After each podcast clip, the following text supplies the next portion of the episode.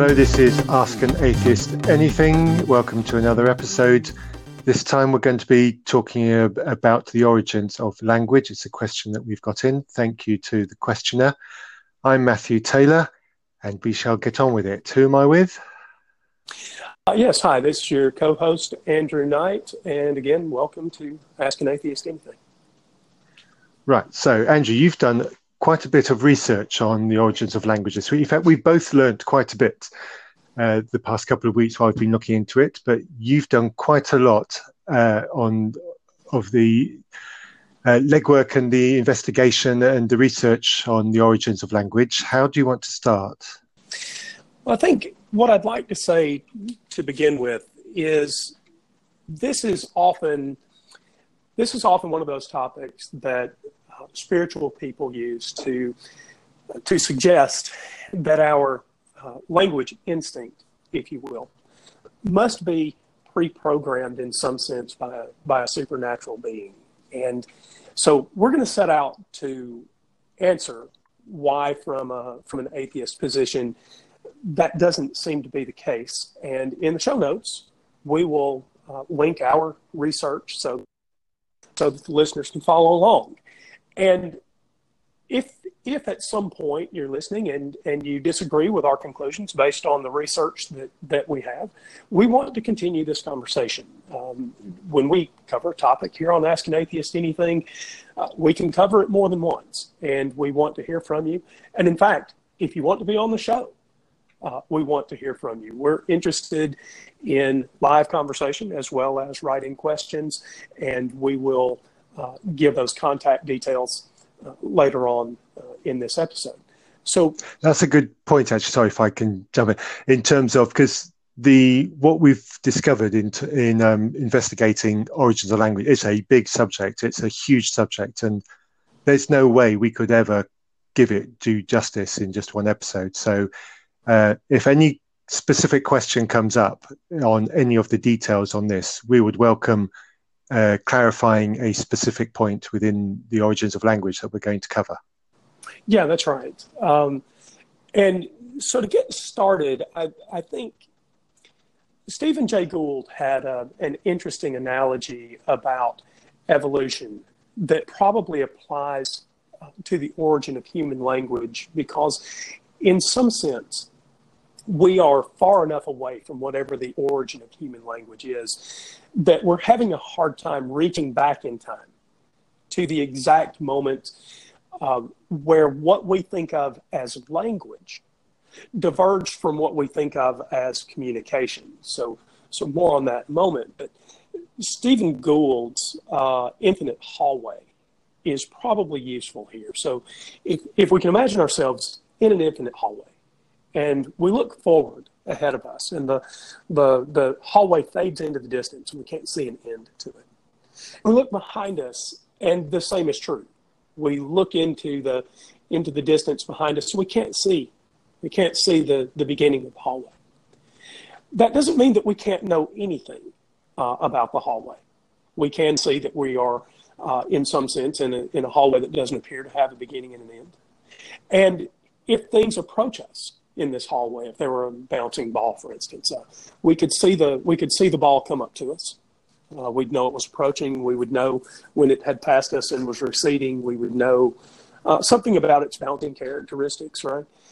But we might not know anything about the origin of that ball any more than we knew uh, about why we were in the hallway. That's not to say that we can't know anything at all, but reaching back to the origin of human language is a non trivial task. And in some sense, the research uh, by, by linguists and uh, those that study language agree that we're not at a point where we can definitively say what the origin of language is and where it diverged from animal communication. Um, so maybe at this point, um, it's it's time to talk about the difference between uh, between language, what we as humans do, and what animals do uh, when when they communicate.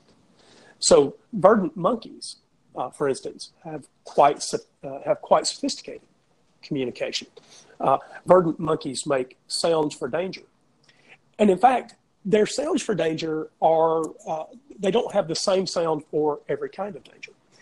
Uh, vervet monkeys have three different sounds for danger, and those sounds are a sound for a snake that is dangerous to vervet monkeys, uh, a sound for leopards that are dangerous to vervet monkeys, and a sound for eagles. And so they've developed a sort of communication where one vervet monkey can spot a threat to to him or herself and the other monkeys around and actually express where to look for the danger, what kind of predator. Uh, so you're saying the response of the monkeys is different according to what call or what phrase or however you want to use it is uttered. Yeah, that's right. And and that's so. That's, does it come under the category of language then, or is that just a different call? Well, so behaviorists, animal behaviorists, still I think sort of think of this as communication, but not language. And one of the reasons is that language has a a grammar and syntax, uh, a level of sophistication above simple sound, right? We, we do things with language uh, that we can't do with simple animal communication, even though the vervet monkey is quite extraordinary in the sense that it has progressed to be able to alert um, other vervet monkeys to a specific kind of danger, right? So it doesn't just make a call and then everybody scrambles and looks high and low and, and, and tries to discover the source of the danger. The communication is much more uh, much more specific than that. Uh, so you're saying if when you draw the the boundary is when you've got rules, logical or otherwise, which are syntactical, which which can construct complex messages, that's the boundary which you cross over from language to just verbal communication. Yeah, that's right. Uh, and some animals are a little better about this than others, but but there's no secret that we are quite far along, right? Um, even uh, even very advanced sort of mammals, think about dolphins or whales or whatever, right? Um, we're probably not going to have another primate uh, joining us to ask questions on, on Ask an Atheist anything uh, in, in, the coming days, right? So we're, we're probably not going to be interviewing the mother whale that just lost her uh, that just lost her offspring and spent days mourning, right? We're, um, but but there's still a there's still something to be known about uh, the evolution of language and why, in some sense, it's magical, because certain primates had the same gene that we do for language expression. Uh, mockingbirds, for instance, um, have a FOXP2 gene.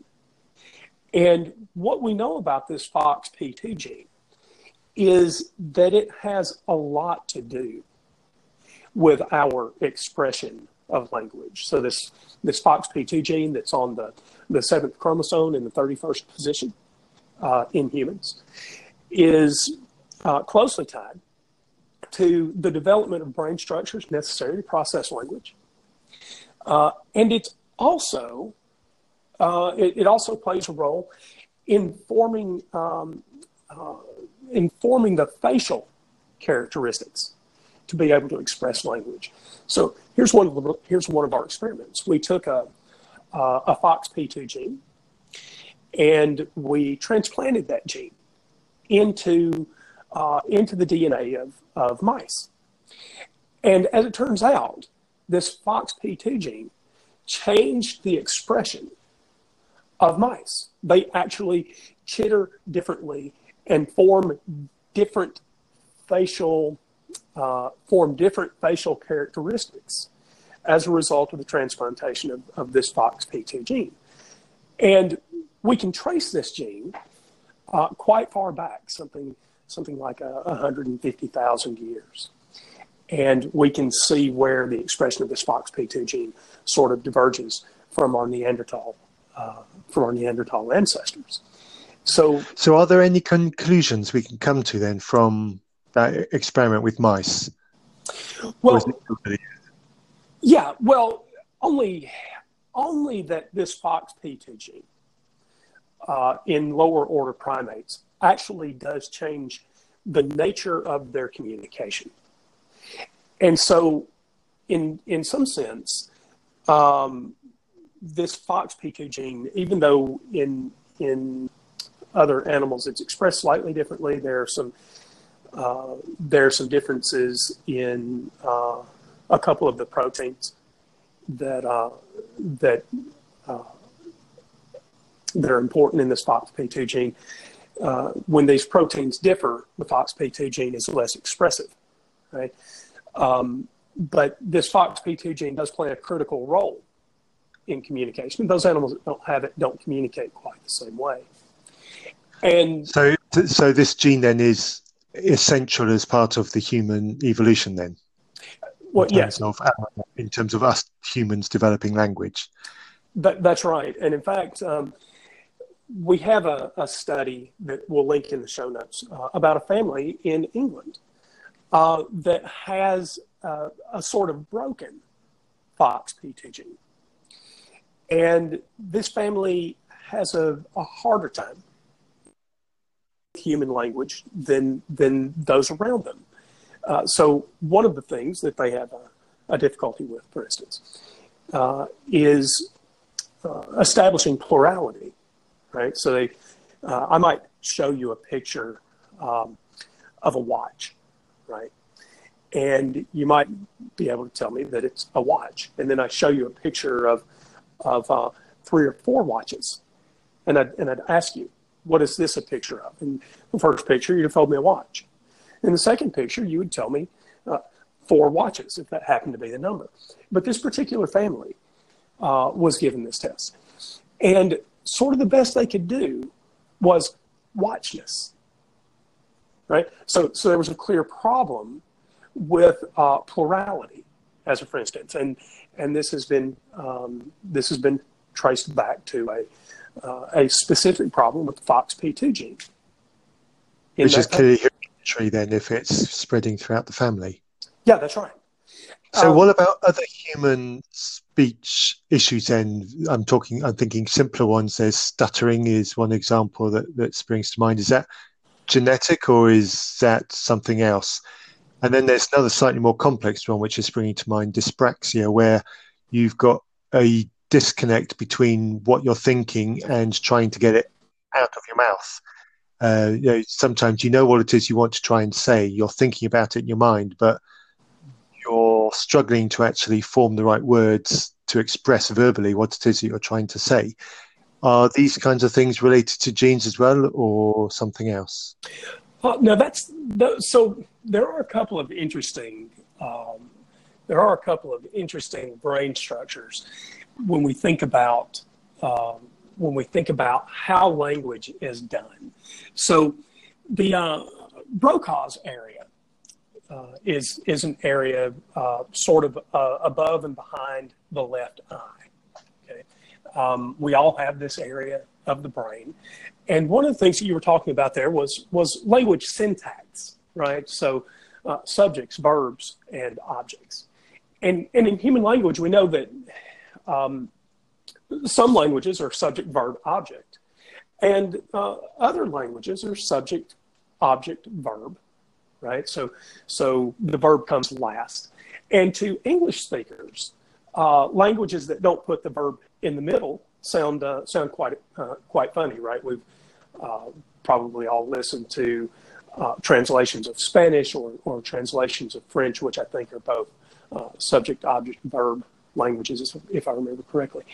Um, but as it turns out, Broca's area is the area of the brain that whether you're a subject verb object language or a subject object verb language, uh, whatever you are, Broca's area plays a part in syntax, right? How we put our sentences together. And so some of that is learned, right? We, we teach children how to organize their sentences. But when there's some insult to the Broca area of the brain, those people simply can't organize words anymore. they lose the ability to uh, order their words. And in the same way, uh, an area that's uh, slightly behind Broca's area, Wernicke's area, uh, has some influence on language meaning.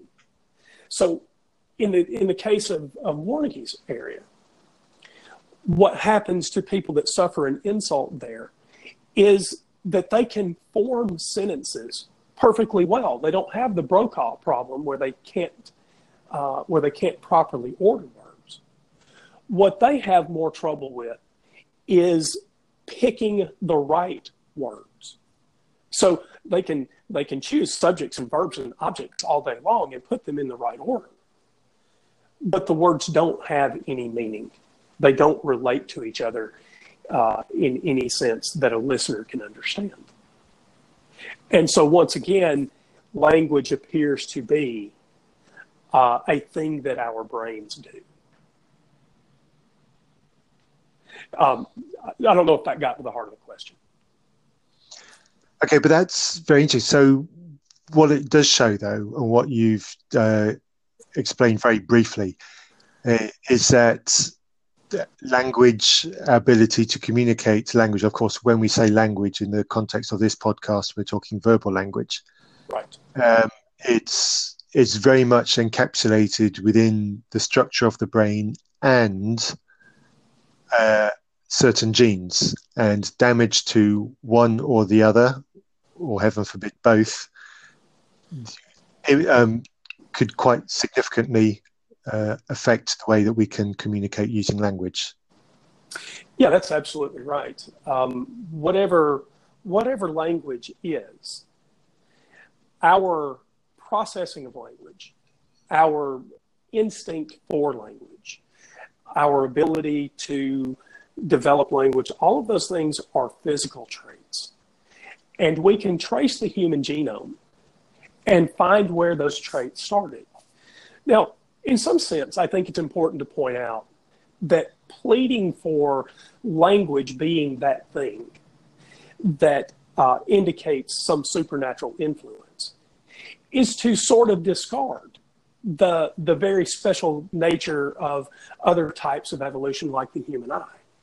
So I think it's reasonable to say um, that uh, depth perception and color perception, the ability to judge motion, the ability to judge height, um, the ability to relate things visually, to discover patterns and uh, and avoid danger, uh, to separate uh, snakes from sticks, and that sort of thing, is a is a very very uh, is a very finely tuned uh, sort of evolution that we can trace uh, by looking at the eyes of, of other animals and seeing what they can do and how they've developed, um, you know, over generations and generations of, of animal evolution. And we think of language as being this sort of very special thing uh, that we do, that other animals don't do. And that's true. We have language beyond communication. But it is not, in some sense, uh, any more highly developed than uh, than say an eye or the central nervous system and, and the spinal cord, right? What we are doing is special pleading on behalf of a skill that we have that other animals don't have. And then we say, well, because of this skill, there must have been some intervention. But the, the eyes of frogs, for instance, are much more highly tuned to see things than we are. So here's something a frog can do that humans can't. Um, when we look at uh, if you if you were standing at night with a friend and, and a friend was carrying a flashlight and they walked away from you, you'd see that light dim as the friend walks away. Right at some point, the friend could get far enough away that the light would uh, simply be so far away that you wouldn't see it. In some sense, it would sort of go out. Right? That doesn't happen to frogs. Frogs have a highly developed enough eye that when a light source dims, it will dim to a certain point, and then it will start to flicker because uh, because light is is essentially photon packets, right? No, we don't have to talk about waves and and particles and whether photons are a wave or a particle. In the sense that light vanishes for a frog, it dims to a certain point, and then as it gets further, as it as it gets beyond the uh, the minimum dimming point, the frog still sees the light, and the light flickers, and it flickers pretty fast when the light has just gotten to that dim point. And as they get further and further away, the light doesn't go out. It flickers less often. But we don't see light that way. A frog's eye is actually more sophisticated than ours. I want eyes like that. Yeah, so do I. Because it is a much more highly evolved ability. But we don't argue that because frogs have better uh, have better light perceiving apparatus, that there must have been some special reason, if you see what I mean, that, that frogs yeah, have. Yeah, yes, that makes sense. Yeah. And so we sort of argue in a special pleading way that human language must be uh, must be that thing that that indicates that there's a supernatural fingerprint uh, on humanity on the subject of that, though, another point, a side point on that is language is still evolving. When we look at it today, new words uh, enter our, our, lexicon. You be um, listeners to this who um, who have paid attention or notice that our two accents uh, indicate that we're from very different countries uh, on, on, Earth, and uh, our accents will will indicate that, and that's because our our language, the way we talk, uh, is different in our two countries. The the people who who populated uh, America, their language is different. They've evolved a different uh, accent. You spell words really, really strangely, um, and this is the result of the ongoing changes uh, that we have in in our language. And surely, if we had been given language as, as a gift in, in a moment, we, is it fair to say that we would not see this? Because surely the changing language that we see now just reinforces the fact that language is a constantly changing, evolving, naturalistic process.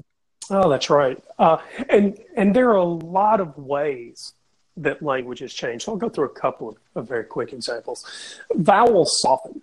Um, so there's a, a, sort of triangle in the human mouth um, right. that we use to, to form vowels. Some vowels happen at the top, back of the mouth. Some happen at the bottom, uh, back of the mouth. And some happen uh, right at the front of the mouth, uh, at the bottom. And there's this sort of laziness about how we form vowels that cause language to drift over time because um, we have a natural tendency uh, to allow vowels to soften over time, to simply not put uh, a lot of effort into forming vowels. The same thing happens with consonants. Uh, we have consonant softening. So I'll give one example.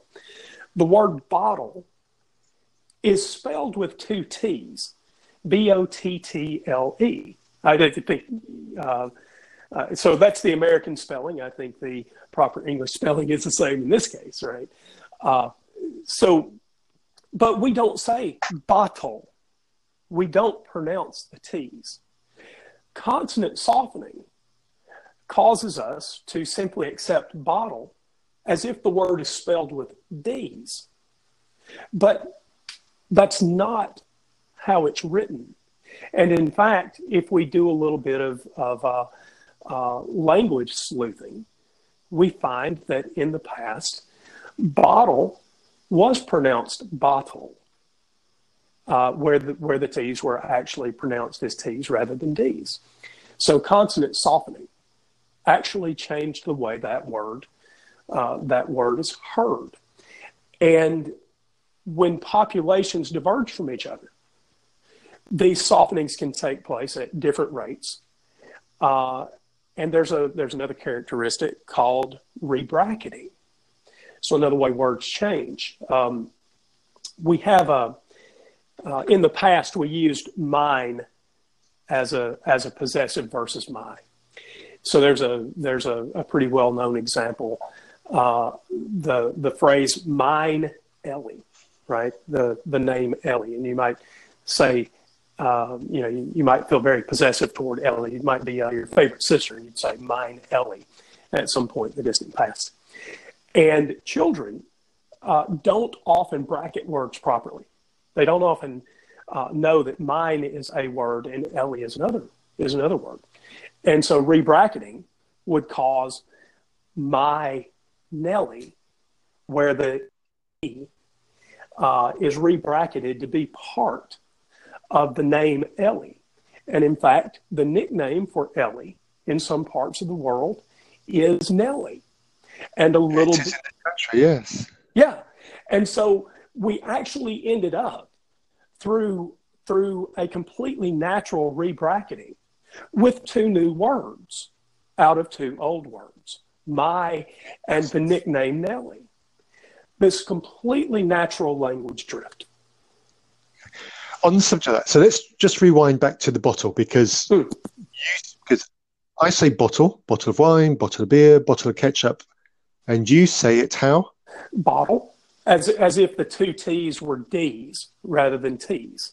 Yeah, but my lovely Queen's English British accent, I, my T's are much more clearly enunciated, aren't they? They, they are. Uh, and so I speak American. I'm not making it up on the podcast. That's really how I speak. Right. And, and I know that it is. And, and so I speak American and understand English. and, don't you forget it. That's the way it goes. so, so, right. Um, you do say things uh, that uh, are, I think you probably pronounce aluminum differently than than that I. That is not a word. What you just said. It is clearly not a word. It's aluminium. Right, and I, except that I can I can point uh, uh, to my Mac Mini over here sitting on the table, and and it's made from uh, from a single piece of aluminum, and and and I know that you have yeah, and and so this is a natural part of language drift. Linguists call this language drift, and there's no surprise that large populations, when they diverge, have slightly different kinds of drift that account for our different accents and um, and and the fact that you guys just can't let go of of English. And uh, oh, we're precious about our language. Very precious. Um, but we do have we do have language drift, and in fact, in the in the world right now, there are about six thousand human languages. So that's, that's quite a lot. Uh, apparently, only about two hundred of them are actually written, and written language plays a key role in how how long it takes language to, to drift. As it turns out, writing down a language has a very preservative effect. We tend to uh, take longer to drift from bottle to bottle uh, when we have a, a, written language. Languages also have uh, sort of super families, um, a, a, single family from which multiple languages uh, can be seen to derive.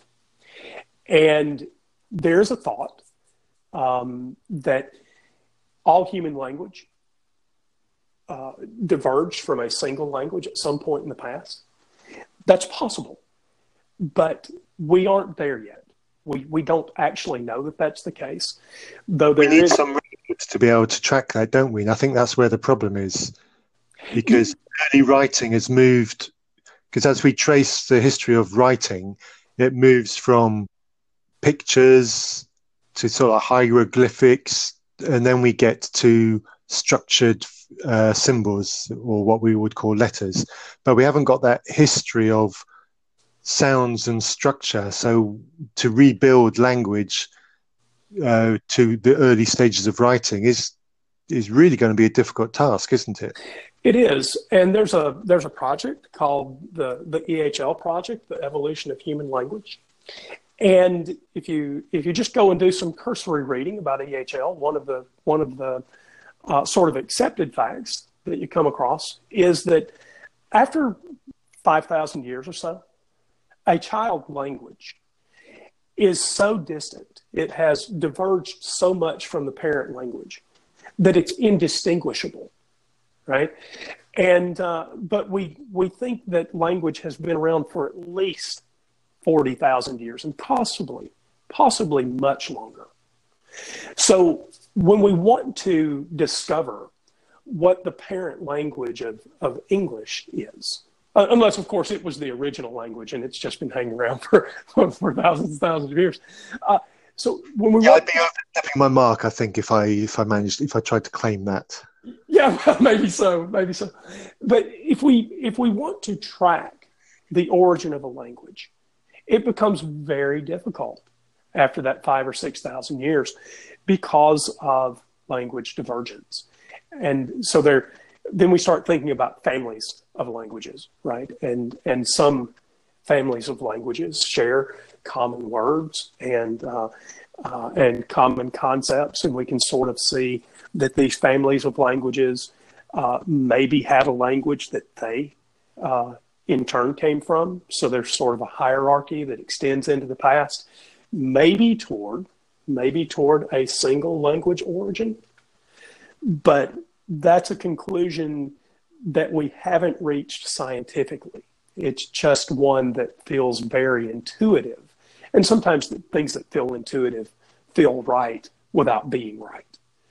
But, but there's there's also um, that kind of makes sense in the sense that the whole out of Africa hypothesis of human migration around the planet it started from a single location. So yep. therefore, saying or hypothesizing that language started from a single root, there's that kind of makes sense. It does. Um, now, so so that's the the Mother Eve uh, uh, idea, and we do know uh, that that we are all descended um, from one common ancestor. Uh, there there's some interesting details here. We know that through the matriarchal line, right? Because there's a, a certain kind of DNA passed from mother to daughter um, that uh, that allows us to track back to a common mother. Um, so, as it turns out, uh, that's a key element in trying to understand the, the evolution of human language because that part of DNA um, changes at a at a very predictable rate. And it's why we can look back and um, track where the FOXP2 gene starts to uh, starts to appear in human uh, uh, in in the human genome. Because without that, language is either unlikely or impossible. That's right. They're they're either unlikely or impossible, um, and that turns out to be about 150,000 years ago. Now, important, okay importantly, the, the mitochondrial DNA, that's, that's what we're talking about here, the mitochondrial DNA that's passed from, from mother to daughter. So we, we know that that mitochondrial DNA has a certain rate of change, and that rate appears to be very constant. We think the FOXP2 gene entered the human genome somewhere around 150,000 years ago, and right around that time, uh, that divergence from uh, from Neanderthal to Homo sapien. That's also when we start to see expression of art. Um, we start to see things like sewn clothes, more advanced tool use. Um, and, and even though language uh, sort of exploded, we think, 40,000 years ago or so, um, we can track where the FOXP2 gene started to make a difference both in terms of where we think it came in in the human genome and the change in society that came along with it. And we get that both through archaeology and uh, through similar attempts to date through my, uh, mitochondrial DNA. That's that sounds like there's a lot of things hanging off just one gene. We're not really saying that that gene is responsible for all of those things, are we? Oh no, no, no, no. Uh, certainly, certainly not. But there does appear, you know, so we it's we like the key there the door, is it? Right, and and certainly when you think about uh, brain structures, right, there are other important uh, there are other important details about humans because Neanderthals uh, had large brains like we do, right? We their their brain to body mass was was quite similar. In some cases, slightly larger brains, right? And so it's not just this one gene, um, but certainly we do a lot.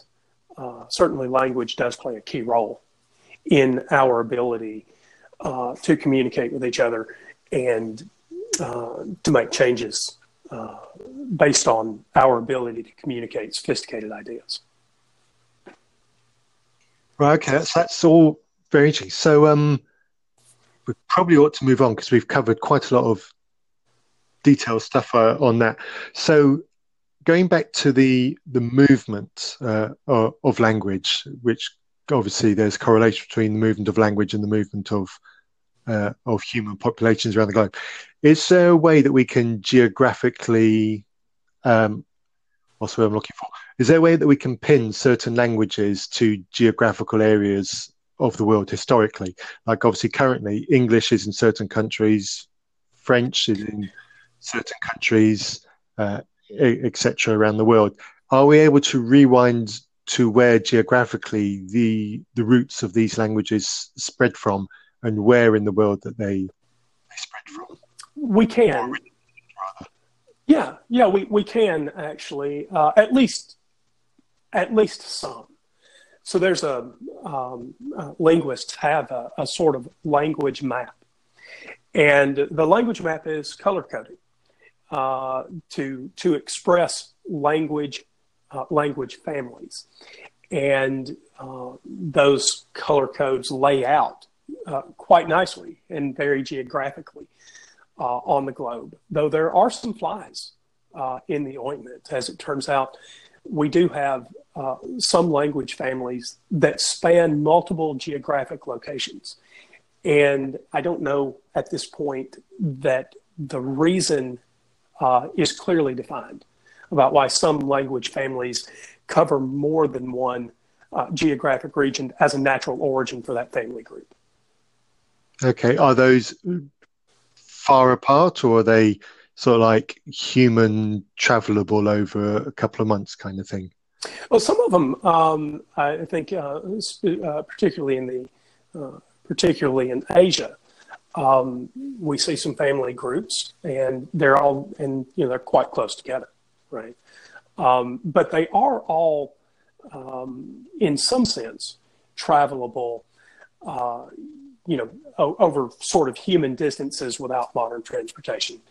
Um, and, and so the question would be um, sort of why there would be family groups and why the edges would develop, right? But um, yes, they are they're neighboring, and there don't appear to be any sort of geographic gaps uh, in the map. So, could this be um, could this be tied down to trade routes? Because obviously, if you've got different groups who are wanting to trade and they don't speak the same language, I can see that being a challenge. Sure, and and that probably does account for uh, those family groups that uh, cross multiple geographic regions. Um, trading uh, is an important detail about how uh, about language being carried uh, from group to group.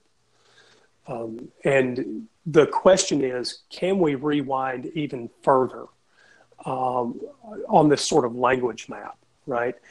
And find the parent language for those languages that spread that span multiple geographic areas, right? And that's hard work. We're uh, we're attempting it. Uh, the human evolution, uh, the the Human Language Evolution Project, is attempting to do exactly that by mapping the history of words. Okay, so that's all very interesting. So we we're drawing to the end of our time. We can't really talk about this kind of subject uh, and coming under the banner of a podcast about atheism and dialogues with atheism without mentioning the legend of the Tower of Babel in Genesis and how that relates to the divine confusion of people and them speaking all sorts of different languages, not being able to understand each other, and then moving away. Is there anything in this history and the geographic uh, dispersion of languages that can be used to support this languages originating in a single point at a single point in time? Um, if there is, uh, the you know evolution of human language project is is working to discern whether there is a single uh, a single root uh, language. But what we know of language drift argues against the Tower of Babel. Uh, language drift, uh, you know, simply uh, appears to happen very naturally over time. When we think about when we think about the Tower of Babel, um, the actual tower that is called Babel has has been discovered. Uh, it's in ancient Mesopotamia. Uh, it dates, if I if I remember my history correctly, three or four hundred BC. Okay, three or four hundred BC. So uh, quite near. That doesn't uh, work to the dating of Genesis, though, does it? That's right. So the story of the Tower of Babel is in Genesis chapter 11, and the idea there was that the uh, that the tower builders were about to construct a, a, tower that was such a human feat that God decided uh, that He needed to confound the languages. He didn't want them to be able uh, to build this tower for whatever divine reason.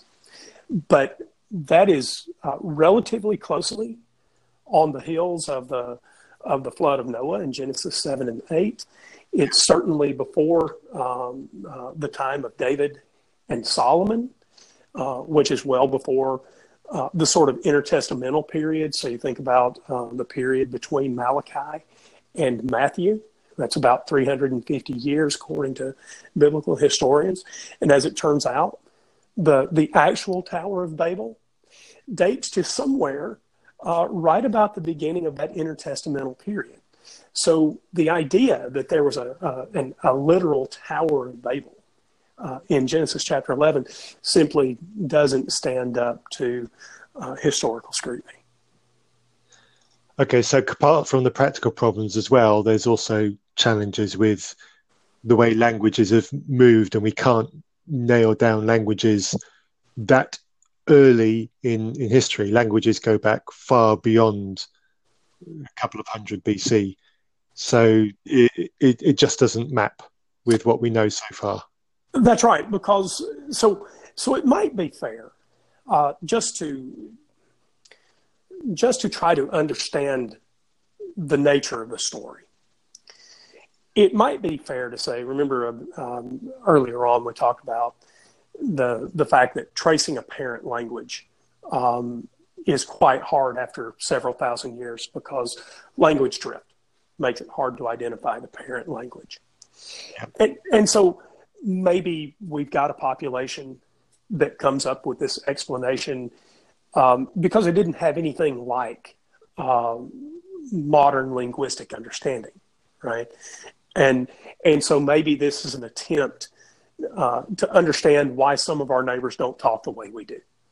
But in the sense that it is it is fair to think that modern linguistic uh, tools uh, demonstrates that there's some credibility to the story of the of, tower, of the Tower of Babel in Genesis 11. Um, there's no modern linguistic technique doesn't lend any credibility to that story at all.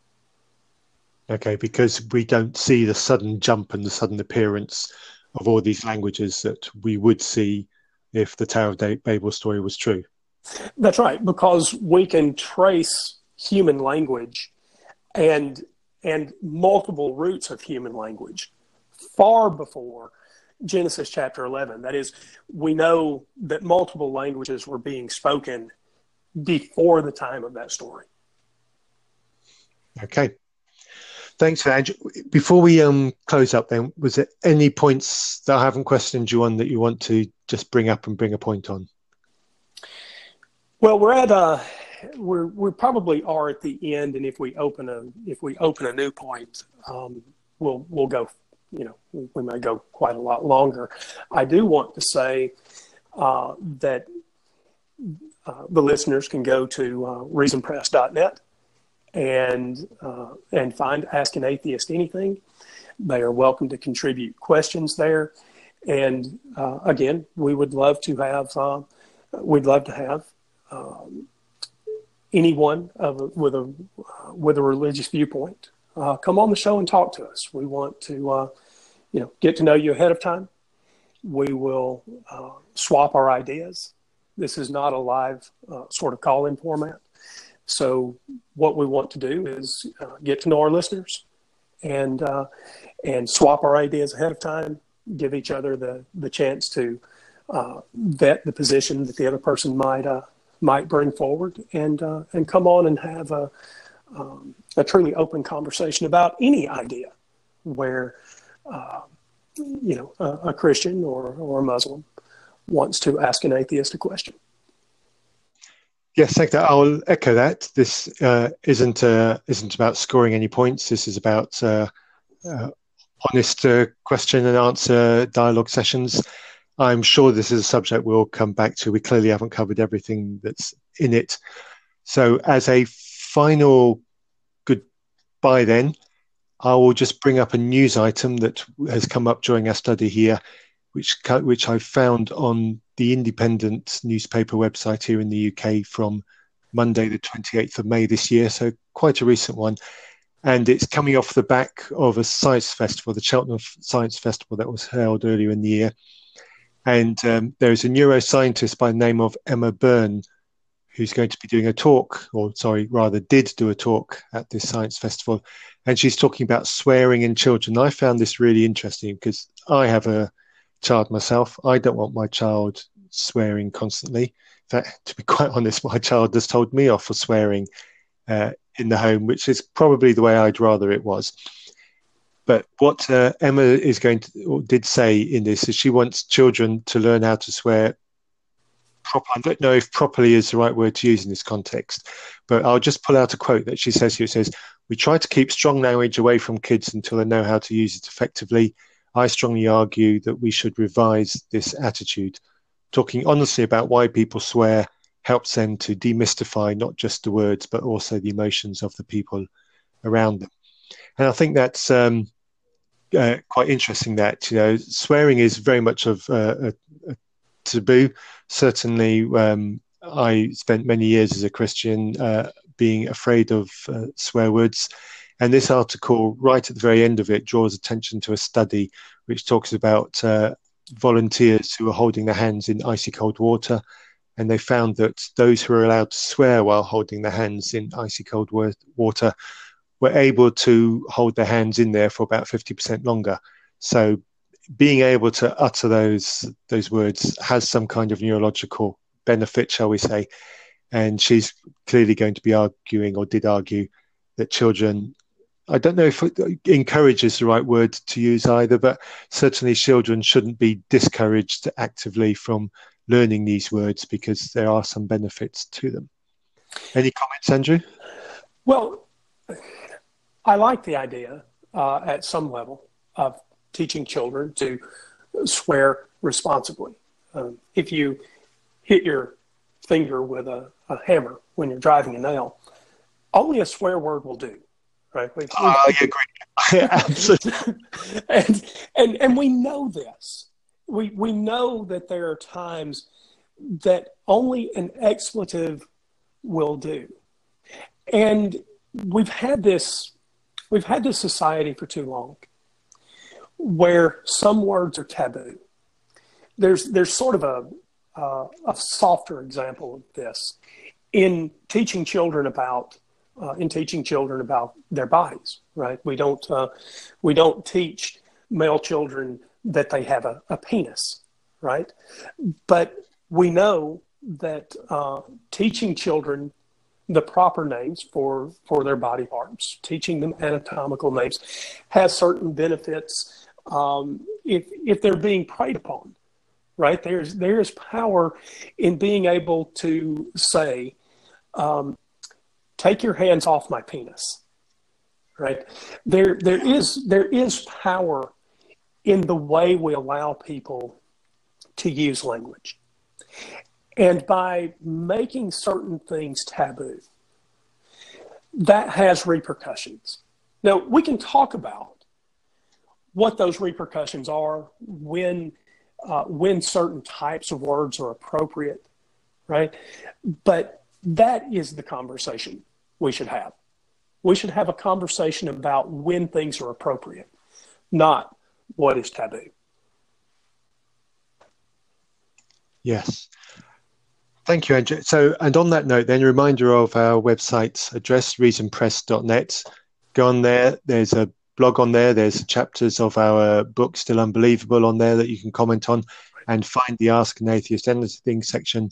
Drop us a question and we'll get round. Uh, we'll have a conversation, and we'll see if we can get you on the podcast. Thanks very much for the conversation, Andrew. Thank you. Cheers. Bye bye.